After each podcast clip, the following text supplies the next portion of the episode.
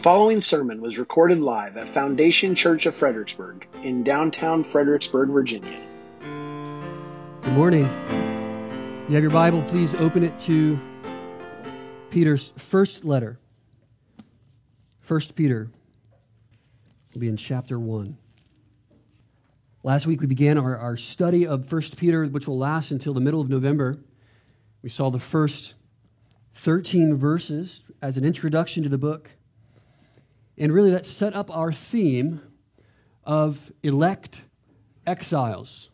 That's what Peter calls the Christians there to whom he's writing. We see that in verse 1 through 3. To those who are chosen or elect exiles. And by that he means Christians have been chosen by God and called by God to live in a world that is not their home. That's what it means to be a Christian. If you're a Christian this morning, you've been saved by the wrath of God, from, from the wrath of God, by Christ's atoning death, and you've received grace of the gospel and believed it by faith. You're a Christian, praise God. And that means that you are now no longer of this world. You don't belong to this world. Your citizenship may be here, and your family and friends and coworkers may all be here, but as a Christian, you belong to a different kingdom. That is the kingdom of heaven. And so it's right and it's appropriate and it's, it's wholly accurate for Peter to call Christians exiles or strangers or sojourners because we need to recognize that this world is not our home. It's where we travel for some time but the Lord is sustaining us, keeping us for a greater privilege. That's what he calls that we've been born again in verse 3 to a living hope through the resurrection of Christ from the dead. He'll go on to tell us that that living hope is manifest in the second coming of Christ when Jesus once again returns. Look in verse 13. As elect exiles, prepare your minds for action, being sober minded Set your hope fully on the grace that will be brought to you at the revelation of Jesus Christ. So, as exiles chosen by God, we are to set our hope on the promises of God fulfilled in Christ and the future promises of God that will be fulfilled in Christ's second coming. So, to be born again to a living hope as Christians means to have hope that not only is this world not our home, but that a greater and future home awaits us when Christ returns. That we know not the hour or the day, we can be certain that Jesus will return. And that is our hope, our blessed hope, as Peter will call it. So we take from last week and we build on that. In fact, one of the things we'll do throughout the, the series of First Peter is see how we live in a world as Christian exiles. You'll notice if you have or you've grabbed a schedule there where you got your worship guides, the titles or the themes of the sermons are next to them. You take a quick glance, you'll see that they're intentionally titled How Christians Are to Live as Exiles. Last week we saw the idea that we are exiles. This week in our passage, we learned that we are to live as Christian exiles as obedient children, as newborn babes, we understand ourselves to be living stones, strangers and aliens, that we are fellow heirs, righteous sufferers. We're called to be faithful stewards. We are blessed Christians. Some of us are called to be humble shepherds. And as a church of elect exiles, we are to be a watchful community. I hope that you see the theme that will emerge in 1 Peter over the next month or two that we are called to live particularly in this world. That is, we're, we're called to be strangers because we are strange, because we've been called, we belong to God and His kingdom and not of this world. So that's, that's the theme of the entire letter. We've been born again to a living hope that makes us strangers, aliens, exiles in this world. And that living hope in our passage this morning, we see will lead us then to a reverent obedience to God. If we have a living hope as Christians, we then are led to reverently obey Him as our God and Father, who is judge over all things. That is the main idea, if you're taking notes, is this obedient children live for the lasting glory of their Father by submitting themselves to his enduring word. Obedient children live for the lasting glory of their Father by submitting themselves to his enduring word. Let's turn our attention beginning in verse 13 through the end of chapter 1, and we'll see, I believe, how that's true.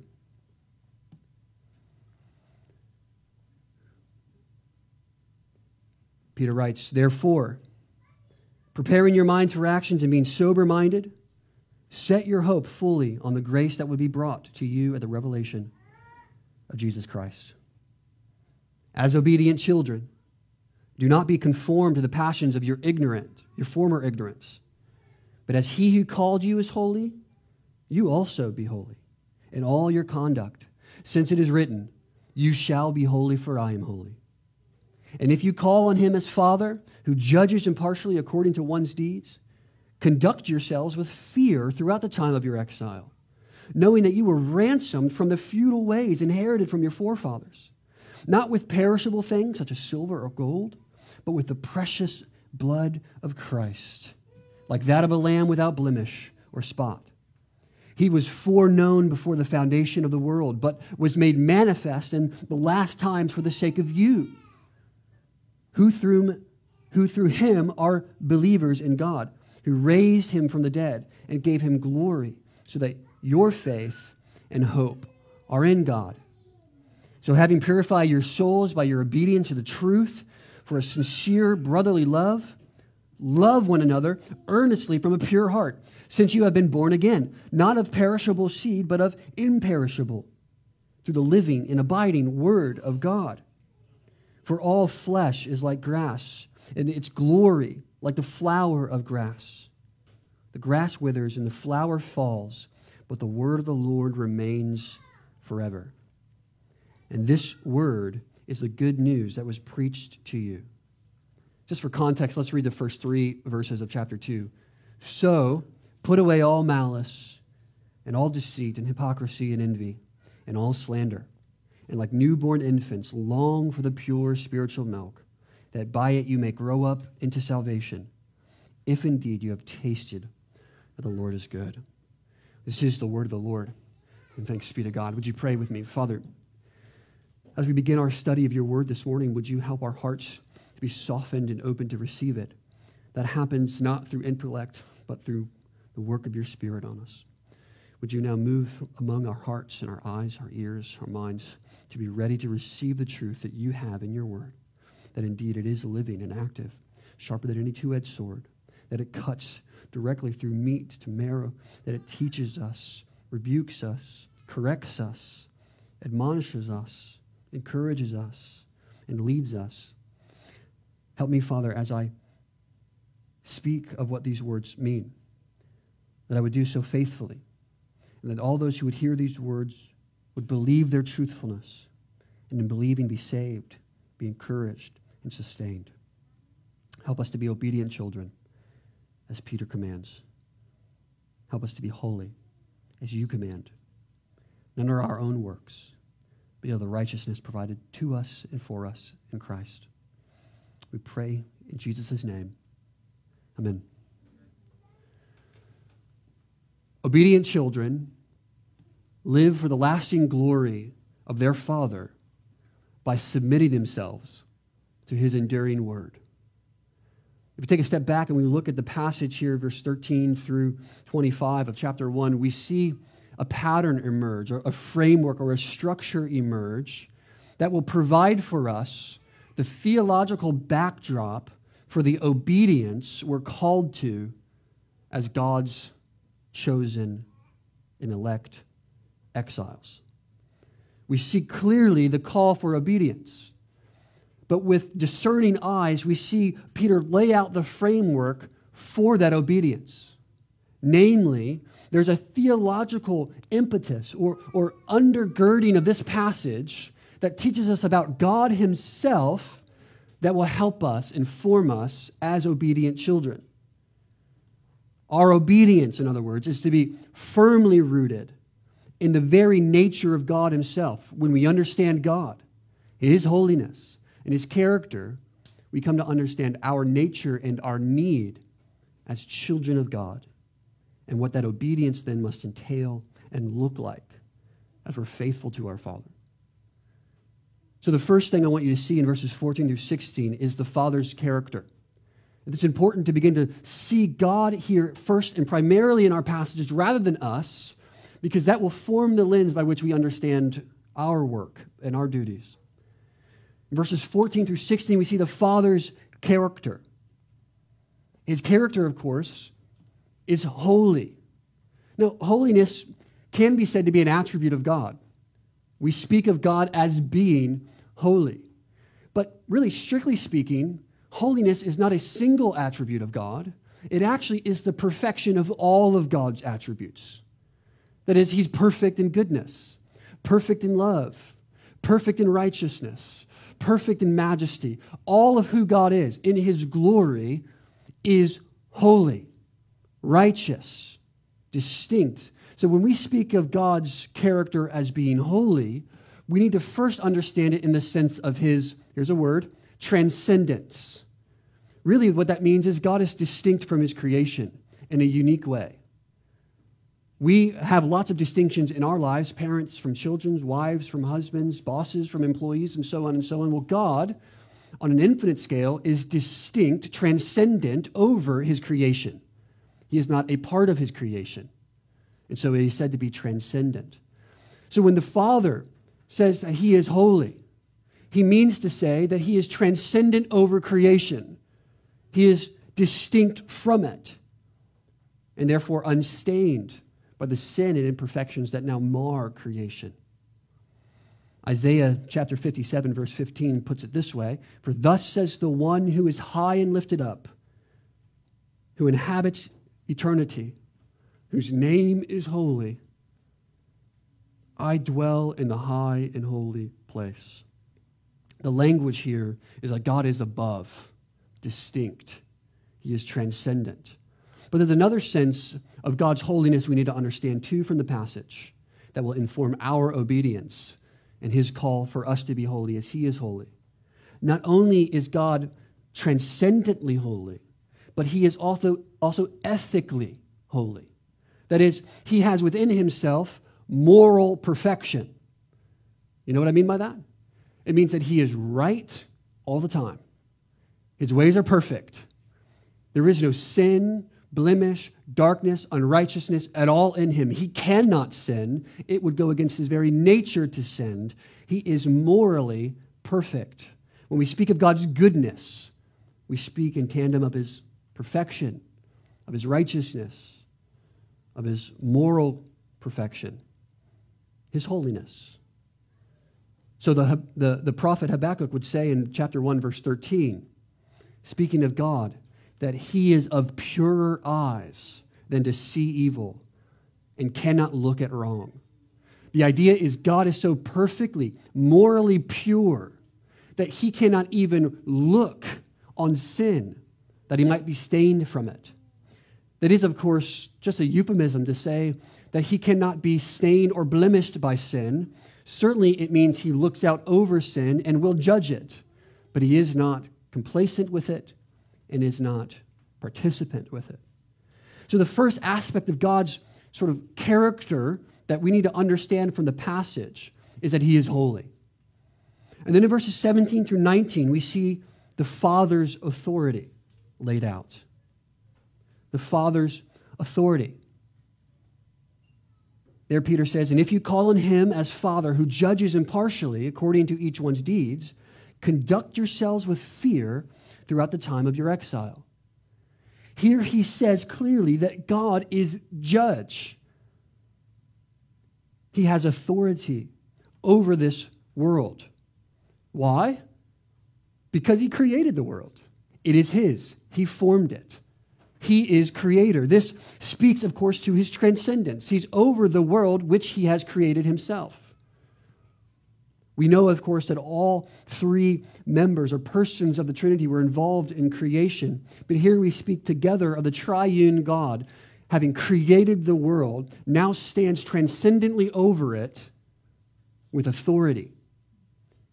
He has authority to judge, he has authority to command, he has authority to save, and he alone has authority. You or I, no matter what power we may accumulate in this life, will never have the kind of authority God has to do whatever He likes in this world. The scripture says, Our God is in the heaven, He does whatever He pleases. That's the authority of God. Not only because He's creator, but because He is holy.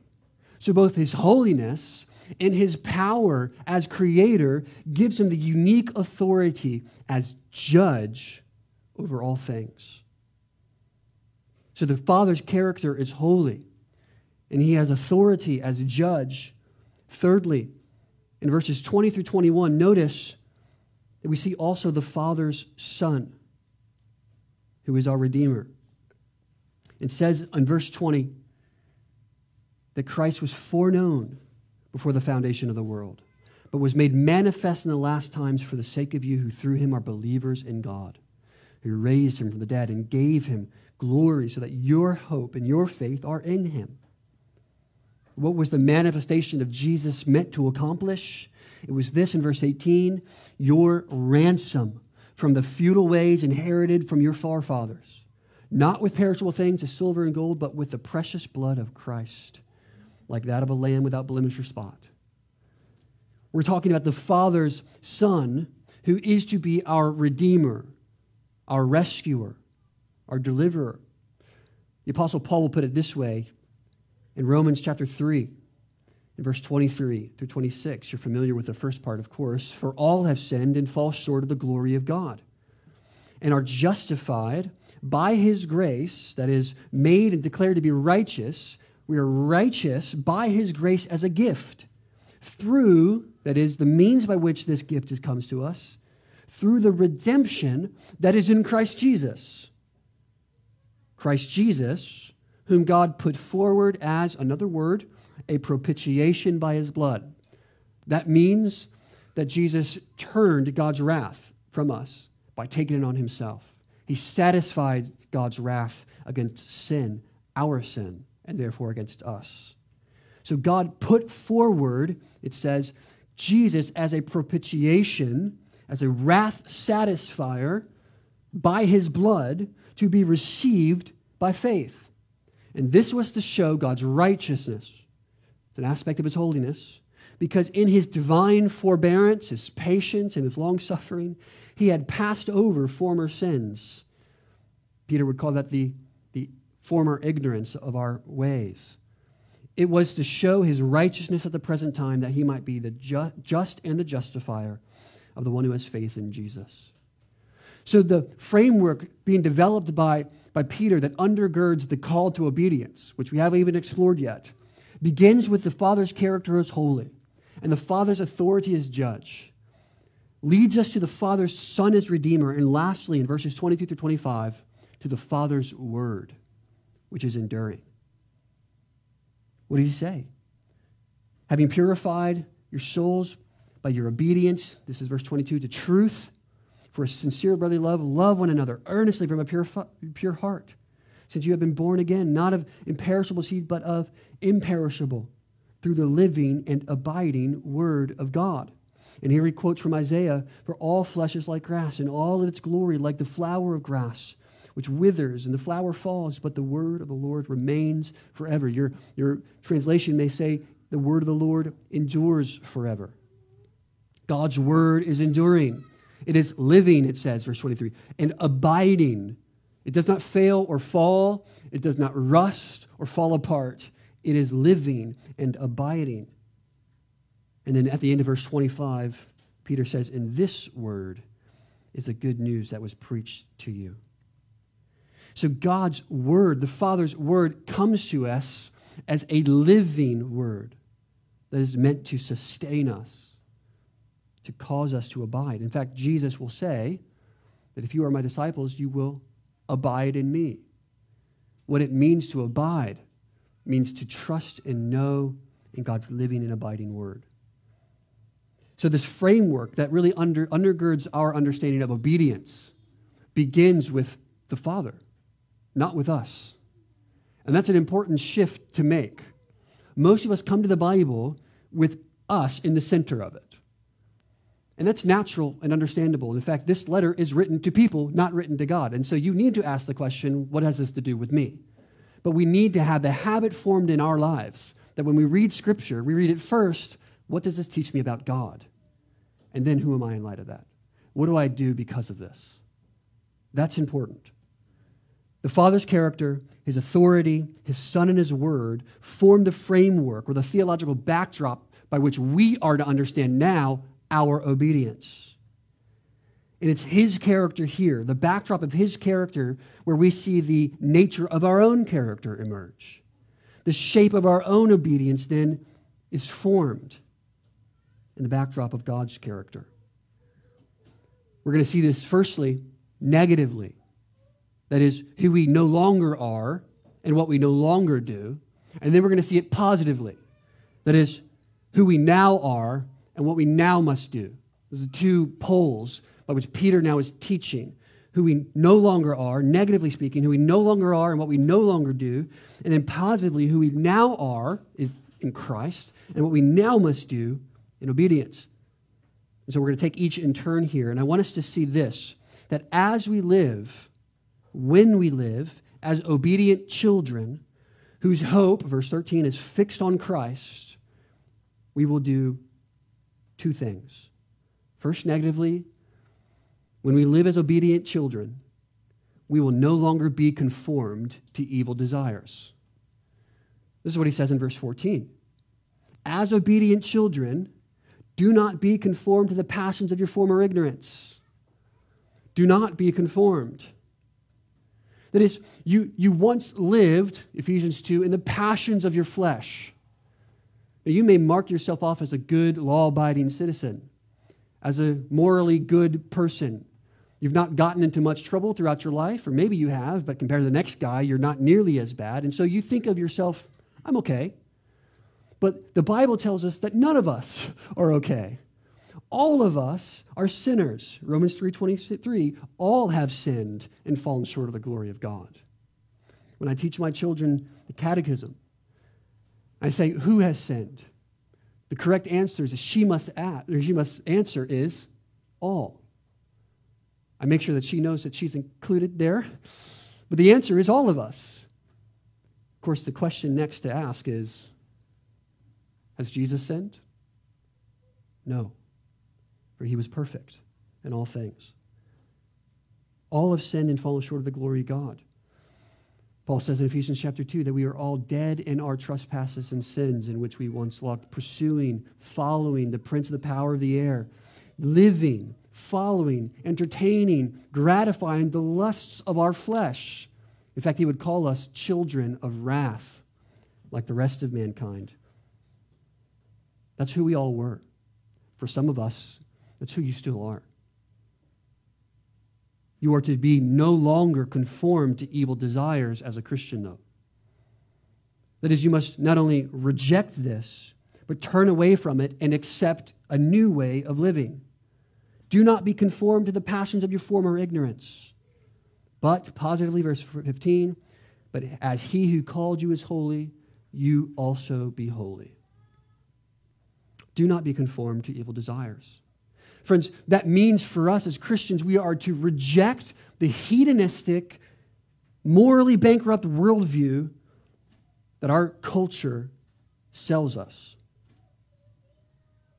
More than that, we need to reject the more subtle forms of hedonism, such as our Western, Americanized sense of individuality,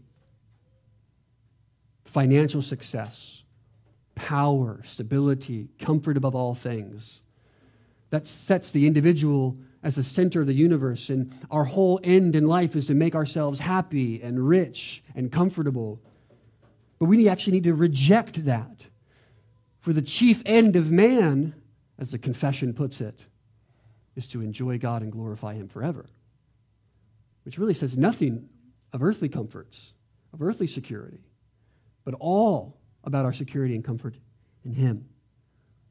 So Peter says, as obedient children, living in this world as elect exiles, you are to no longer be conformed to evil desires, particularly those in which you once walked, your old way of life.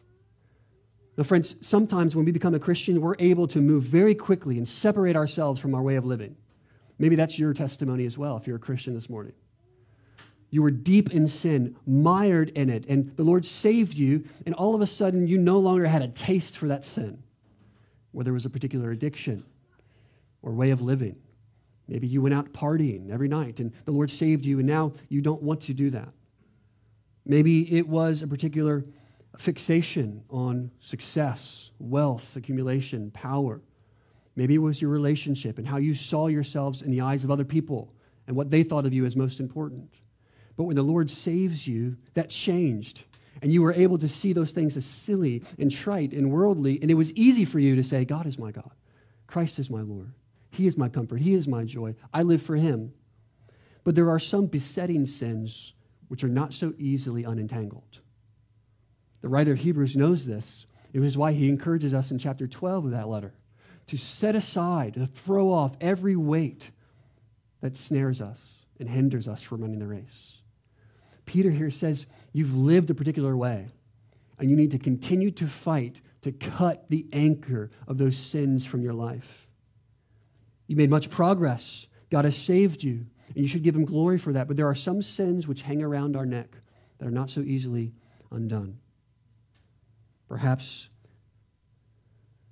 the jealousy of a neighbor or a friend continues to creep into your conversations or to your perspective on their blessing. Maybe it's the desire to have a husband or a wife that the Lord seems to not give you at the moment. Maybe it's the failure to live the way that you had planned, your goals, your job. Maybe it's the difficulty of children or the difficulty of your marriage or simply strained relationships in your life because of this. And sin finds its way, keeps its way, wraps its tentacles into your life, and you find yourself often battling with it, sometimes for months and years. But, friends, Peter calls those who are Christians to not be conformed by those kinds of passions and sins, which characterized the way we once lived, but rather to lean in and fight to walk in the way that we have now been called to live. Indeed, in the way that we now are. Christ, in his blood, in his death and resurrection, purifies us, cleanses us from sin. Justification means we're declared to be righteous, which means before God, we are accepted as righteous and holy because of Christ, which means we are to now live in accordance to that declaration. You've been justified now we must be sanctified. So he says, Do not be conformed to evil desires. Don't, don't fall back into the temptation to believe the morally bankrupt ways of the world. Believe life has been all about you, but rather, he says, exercise self control. Not self indulgence, self control. That's the negative aspect. And he, then he says positively, again in verse 15, be holy as he who called you is holy in all your conduct. Since it is written, You shall be holy, for I am holy. The holiness of God has been written in stone. It's what the Old Testament is trying to teach God's people over and over again. God is holy. Believe him, trust him, follow him, obey him, and your way will be right. But because God is holy, Disobedience brings wrath, brings judgment, it brings punishment. Israel knew better than anyone about the wrath of God that would be delivered against them if they sinned, if they rejected the holiness of God and the holiness of God's ways. Friends, it's no different today. God commands us here in this text to be holy, for just as He is holy. We are to positively then pursue holiness no, not only negatively reject the hedonistic, morally bankrupt worldview, not only no longer being conformed to evil desires, but positively to pursue it. Now, before we ask how we do that, it's actually important to ask why we should do this. Because Peter is keen here on connecting the, the some more words for you the indicatives of the gospel with the imperatives of the gospel. Indicatives are things that are true, they're facts, they're things that are real. The imperatives, then, are things which are consequences of those facts. That makes sense? The indicatives are the gospel. Jesus died, ransomed you by his death. It's an indicative, it's true, it's a fact, it's real. The imperative, then, answers the question, as Francis Schaeffer once asked it, how shall we then live? Or, in modern parlance, so what? What do we do? So, Peter here is taking the indicatives of the gospel and connecting them to the imperatives of faith. Because this is true, live this way. And we see this actually all throughout this letter. We'll notice that because of a certain thing that God has done, or Christ has done, we are to do this thing. So keep an eye out for that over the next several months as we study the book. So we need to ask why? What are the indicatives that inform the imperatives? Well, I've got a few of them for you. First, in verse 17, because God is a holy judge. We saw this already as virtue of his authority. He is judge. He has the authority to judge, to punish, and also to pardon. God is a holy judge. He says there in verse 17 clearly if you call on him as Father who judges impartially according to one's deeds, conduct yourselves with fear. Know that he is a judge, a righteous, holy, and impartial judge and that there will be a day where he will judge each deed, each one of our deeds. Our thoughts, our words, and our actions will be held up and scrutinized by the standard that God decides. Well, who of us will stand under such scrutiny? God is a holy judge. But notice so the language of children and of father, the relationship that Peter is also keen to make clear here. God is the judge and also our Father. We are to be obedient children to our Father, who is also our judge. So when it says in verse 14 that we have inherited passions from our forefathers, now we know is as our Father now in heaven is replaced with holy passions because we are children of God. You see that change? We have been made new, born again, received a new life in Christ. Our forefathers gave us unholy passions, and our God and Father gives us now holy passions. As we pass on traits to our own children, God in Christ passes on traits to us. So the passions inherited by our forefathers now are replaced with holy passions inherited from our Heavenly Father. Jesus will say this over and over again in Matthew chapter 5, verse 48. Paul says it in Ephesians 5, verse 1, to be imitators of God as children. Paul again says it in 1 Thessalonians 4, that we will be imitators of God, who is our Father. Now, we should know that our children resemble us both physically and many times in personality. You may look at Tinley and know that she's my child because she looks a lot like me. But if you didn't see her, but you could observe her behavior, some of the things she says, you may also come to the conclusion that she's my daughter.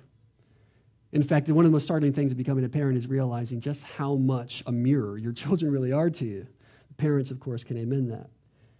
It's a mirror, one we don't like to look in, but it exists nonetheless.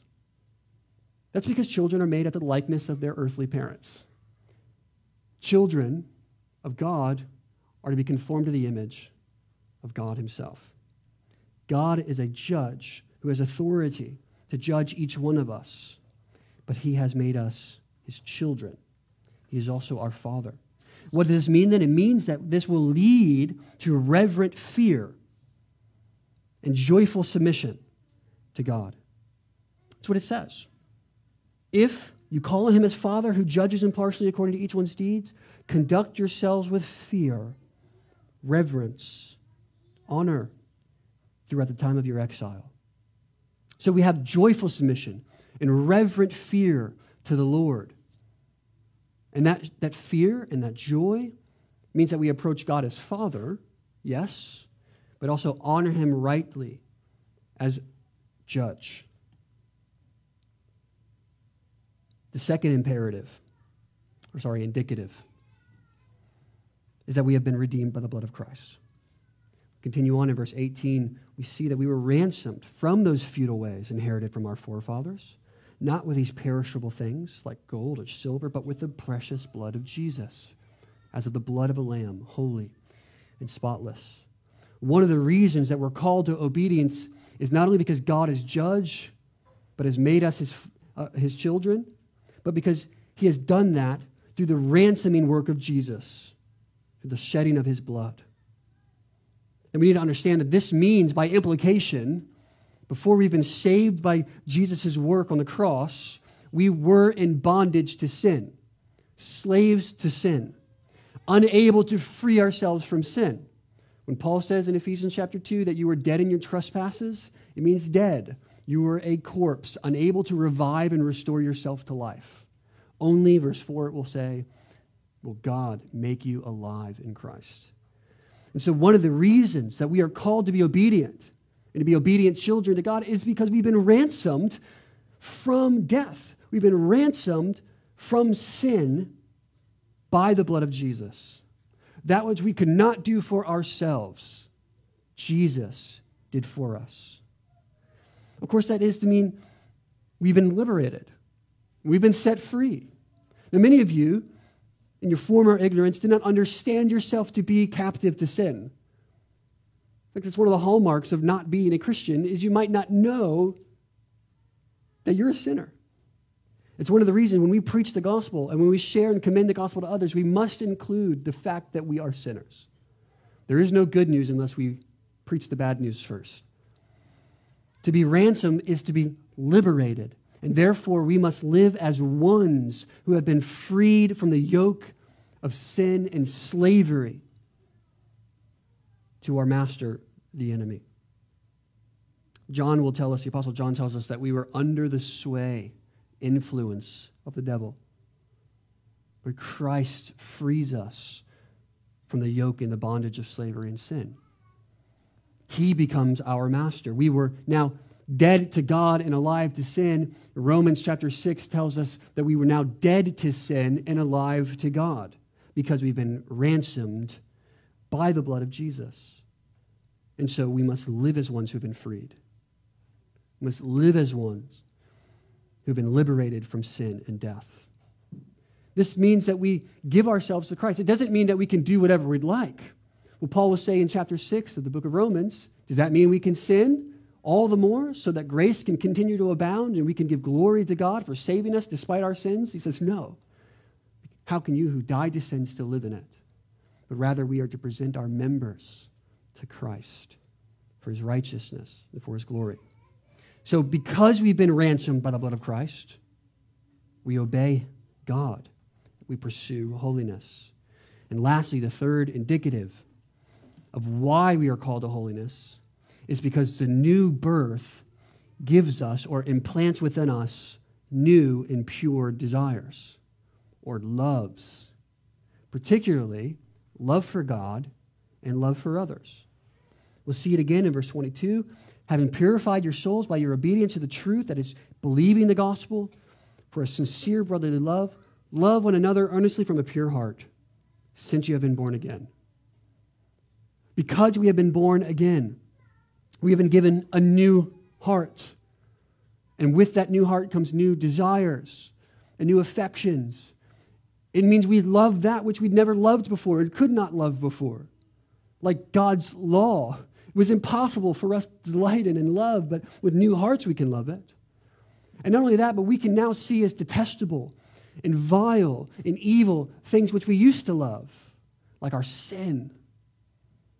Things like envy, gossip, pornography, and all the trappings of this world now become distasteful to us as Christians because We've been given a new set of loves, a new order of loves. This has been implanted in us by virtue of the new birth. Another way we can think about the new birth is what the theologians will call regeneration. That is, we've been given a new heart. It's been dead and it's been revived, it's been new. Or the Gospels will tell us that the, the prophecy of Jeremiah has come true, that we have been given by God's grace a heart of flesh, which was once a heart of stone. The new birth gives us these new desires, and therefore, with these new desires, we can obey God. We can pursue holiness. We can love God, which we could never do before, and we can love sincerely others, which we could never do before. Though God gives common grace to all men, and we see acts of charity and love by believers and non believers alike, there is a unique, uh, a uniquely God glorifying love that is born from a heart that has been new and transformed by the gospel for the sake of brothers that we must see and pursue in our own lives. In other words, it is the gospel that empowers moral change in our lives. It's the gospel that empowers moral change. And this change is rooted not in our outward religious performances, but in Christ and Christ alone. This moral change affected to us by the gospel finds its root in its source in the gospel itself. In the gospel, which is a gift given to us, which we have already received in Christ, and not as one we are trying to earn. You hear that? The, the moral activity, your righteousness, your obedience, your perseverance in the faith, your pursuit of holiness is not by means of earning righteousness, by earning grace, but as a response of having already received it in the gospel. That's the most important fact that you need to understand about what the gospel means for you is that you no longer can try to earn what you never could. Your grace, your salvation, your righteousness, which are filthy rags before a holy God. But because you have received it, you now walk in it. So we live as those freely, ones freed from the yoke and slavery of sin with new loves, new passions, and new desires. So, friends, are you trying to change now? Are you, are you examining your life and seeing and thinking of all these ways which you have constantly failing the Lord, failing to meet the standards of God's word? That's everyone in this room, by the way. And if you don't know, you're failing already in that. If you're trying to change, that's a good thing. The question then where are you looking for change? And how do you believe you will accomplish it? Well, the most important change, if you're a Christian, has already been given to you the change of a new heart. And you've been given the Spirit who dwells within you now to empower you to effect real change in your life. You will not find it in people. You will not find it in your work. You will not find it in money or your bank account. You will not find it in your own happiness or comfort in this life. You will only find it in Christ and Christ alone. So, the indicatives of our faith are that we have been judged, declared righteous by the impartial God who has become our Father in Christ because we've been adopted by Jesus, by Jesus' blood. Because we have been ransomed by the blood of Christ. And because by virtue of our new birth, we have new desires and motives to obey Him. And now we can come to our question of how. How do we live as obedient children? This is the application portion of the sermon. If you're taking notes, how? I'll give four for you. First, you are to be set apart. That's what the word holy means. When he says in verse 15, as he who called you is holy, you also be holy in all your conduct, it means to set yourself apart from the world. We will never achieve the transcendence that God has, for we are creatures, he is creator. But we need to, like God, separate ourselves as consecrated marked off people. Do not be conformed, it says, to the passions. Or Paul will say in Romans chapter 12, verse 2, do not be conformed to the world, but be transformed by the renewal of your mind. What does it mean to be conformed? What's the word mean there? Well, to be conformed means to be formed or shaped in the likeness of something. Like clay is modeled after somebody or something. So, Peter here and, Paul in Romans chapter 8, verse 29, makes clear that it's the gospel then that gives shape to Christian's life. It says in 829 Romans, For those whom he foreknew, he also predestined to be conformed to the image of his Son, in order that he might be the firstborn among many brothers. So we're not to be conformed to our passions and not to be conformed to the world. We are to be conformed to Christ. That is, we are to model our lives after Christ. We can do so because we've been empowered now by the Holy Spirit by virtue of a new heart and a new birth by God's grace. We conform ourselves to Christ.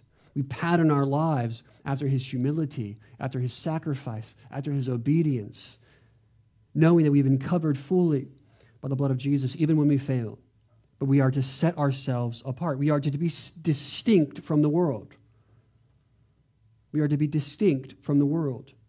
We are to live as ones who are called. Paul says in Galatians 2:20, "It is no longer I who live, but Christ who lives in me." Why? I've been, been crucified with Christ. Because we've been united to Christ, we live differently. We're called Christians and therefore must resemble that by which we bear the name Christian. I've been crucified with Christ. It is no longer I who live, but Christ who lives in me. So we are to set ourselves apart. Secondly, we are to practice brotherly love. We see that clearly there in verse 22 and 23. We've been purified by our obedience to the truth of the gospel for a sincere brotherly love, and therefore the imperative of that is to love one another earnestly from a pure heart, since you've been born again. Now compare that with this verse from Paul in 1 Timothy chapter 5. He tells Timothy the aim of our charge is love that issues from a pure heart and a good conscience and a sincere faith. What's our aim? Our aim is love. Our aim is to love and serve others. Of course, to love God with all our heart, soul, mind, and strength, but it means also that we then turn to our neighbors and we love them. We serve them, particularly those who are of the faith with us. Brotherly love and affection extended to all those in the household of God and beyond. We are to practice brotherly love. Now, you will have several opportunities throughout this day, week, and month in your whole life to practice brotherly love. I just want to commend you to do that and do it well without hesitation. God has blessed you, He has gifted you, so that you may then bless and gift others. Be set apart and practice brotherly love, but we're also to pursue holiness through God's word. This is three. Through God's word. There's a reason that Peter takes all of this and lands it, sets it on the word of God. He says, You've been born again, verse 23, not of perishable seed, but of imperishable, through the living and abiding word of God, which endures forever. And then in verse 25, which was preached to you, that good news. This word is the good news that was preached to you. So we are to pursue holiness through God's word, his eternal word, his imperishable word. Because the Bible you hold in your hands is God's word, it doesn't fail, it doesn't flop, it doesn't error, it doesn't stray. It is always right, good, and perfect, and it will never fade. Yes, the ink on your page might fade, but the word of truth will not. Therefore, we must prioritize eternal matters. If the word of God is eternal, we must prioritize eternal matters. It must take precedent in our lives. There's only one way to live righteously before the Lord it's in obedience to his word. Now, we may not have all the precepts and commands Israel did on the Old Covenant, but it doesn't mean that we're without instruction or that we have license to live however we'd like. If you're a Christian, you should be looking in the Bible and ask the question, What do you want from me? And I will do it. We must obey and pursue holiness through God's word. You are not free or given license to define what holiness looks like. God has already defined it. He defines what our worship should be, He defines how our lives should look, and our lives ultimately would be a pleasing aroma to God. Why? Because we are obedient to His word. Scripture illuminates the path of righteousness on which the believer is to walk. Psalm 119, verse 105 Your word is a lamp to my feet and a light to my path. Scripture is meant to be the light, the guiding way for us to stay on the path of righteousness. If you close it, you turn off your light, you don't know where the, where the path is. You're going to step off the road. You'll step into a trap and a snare laid for you by the enemy. Friends, you have a light which will guide you in His Word. Pick it up, read it, study it, know it, search it, so that you may stay and not err from the path of righteousness. Lastly, you are to pursue holiness in faith. At the end of the day, you and I will fail, right? You and I will fall short, as we have and always will, the side of heaven. Therefore, we must pursue holiness in faith. We have believed this word which is preached to us in verse 25 the gospel, the good news. We've believed it, it was preached to us, and now we take it, receive it, and say, follow it. The writer of Hebrews in chapter 11 will, will lay out what it looks like to walk in faith and not by sight, according to God's word, which was promised and given to them. And so by faith, we are justified, not by our own works, lest we boast in ourselves. By faith, we are justified. That is, by faith, God declares us to be righteous and causes us no longer to be enemies, but children of God. By faith, we are justified. And by faith, we are united to Christ. We are united to Christ, whose death on the cross atones for sin. We're united to Christ, whose resurrection from the grave secures our victory. We are united to Christ, whose perfect obedience in life and in death provides for us righteousness. That is, his righteousness imputed to us as our own. We are united by faith to Christ, whose second coming gives us hope to live faithfully in this world as exiles, to pursue confidently holiness despite the challenges it may present to our lives and the persecution it may invite by others. The second coming gives us hope that our lives may be marked off as those who have been called, ransomed, set free, and given new life in Christ. If you've been born again, if the Spirit dwells within you, if you are by faith justified and united to Christ and have been clothed with his righteousness, which he has earned for you, which you could never earn yourself, then you can have confidence to live faithfully, to pursue holiness as an obedient children to the Father because you have a new life in Christ. That's the calling here of Peter, because suffering will come as a cause of that. Difficulty, challenges will come. The promise of Peter here, the promise of the gospel, is that he who set you free will keep you and deliver you even on the last day. That we long for the return of Jesus to make all of this suffering we may experience to not even be worth comparing to the eternal weight of glory that comes at the return of Jesus. Set yourself apart. Practice brotherly love. Pursue holiness through God's word. And practice genuine, saving faith by which you are justified and united to Christ. Let's pray.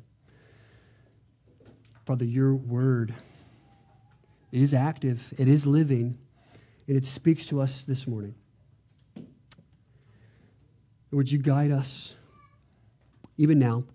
Continue to guide us by your word as we sing and celebrate this good news which we've heard from your word as we participate in the Lord's Supper, which reminds us and is a tangible expression of the sacrifice of Jesus, his death and his atonement, his sacrifice for us that we may be set free from the bondage of sin and death and the true liberation we have in Christ to pursue and walk faithfully. Not however we'd like, but how we ought. For you are holy, you are good, you are our Father, and you have sent Christ to be for us an atonement for our sin. We love you, we thank you now in Jesus' name. Amen. Recent sermons are released under a Creative Commons non commercial, no derivative 3.0 license. If you'd like to learn more or listen to past sermons, please visit us at foundationfxbg.com.